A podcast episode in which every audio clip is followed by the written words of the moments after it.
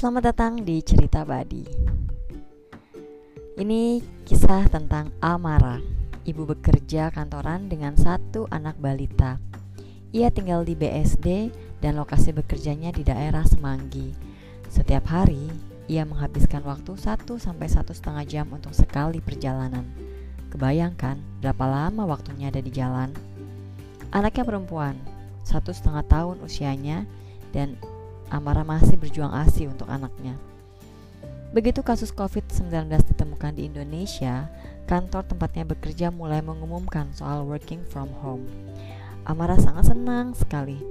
Ia membayangkan hari-harinya yang akan ia habiskan untuk mendampingi sang buah hati. Sehari sebelum WFH, ia pastikan semua dokumen yang harus diselesaikan ia bawa ke rumah. Di rumah, ia dan suami menyepakati ruang kerjanya masing-masing. Ia pun mengatur Bibi yang selama ini menjaga anaknya. Aturan barunya yaitu tidak boleh bermain di ruangan mana pun, hanya satu ruang dedikasi untuk bermain anaknya. Tujuannya agar dia punya space untuk dirinya sendiri bekerja nyaman tanpa suara ataupun tangisan anaknya.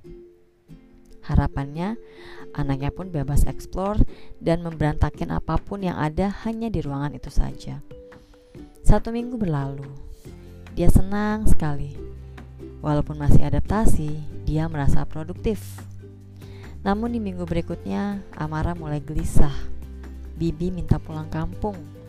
Dia tidak mengizinkan dan berkata kalau Bibi tetap pulang kampung, gak usah kembali kerja lagi. Namun Gayung pun bersambut. Bibi justru memanfaatkan itu untuk sekalian resign. Sejak saat itu, Amara menata ulang jadwal hariannya. Dia tidak sendiri, tapi bersama suaminya. Hari tidak selalu lancar seperti jadwal yang sudah ia tulis. Anaknya pun tidak selalu anteng. Tapi kebersamaannya bersama anak sangat bernilai. Belum tentu ia punya kesempatan seperti ini lagi. Bekerja dari rumah sambil bisa mengamati perkembangan anaknya dan satu lagi, ia tetap digaji. Satu hal yang sangat berharga dan ia pandang bernilai selama WFH ini yaitu momen yang ia habiskan menemani anaknya berjemur. sederhana ya. Ya, momen sederhana itulah yang selama ini menjadi impiannya.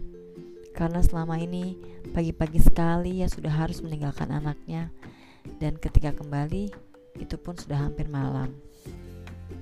Terlepas dari semua ketidaksempurnaan hari-harinya, ia sadar bahwa ia tetap bisa memegang kendali untuk merespon dengan benar.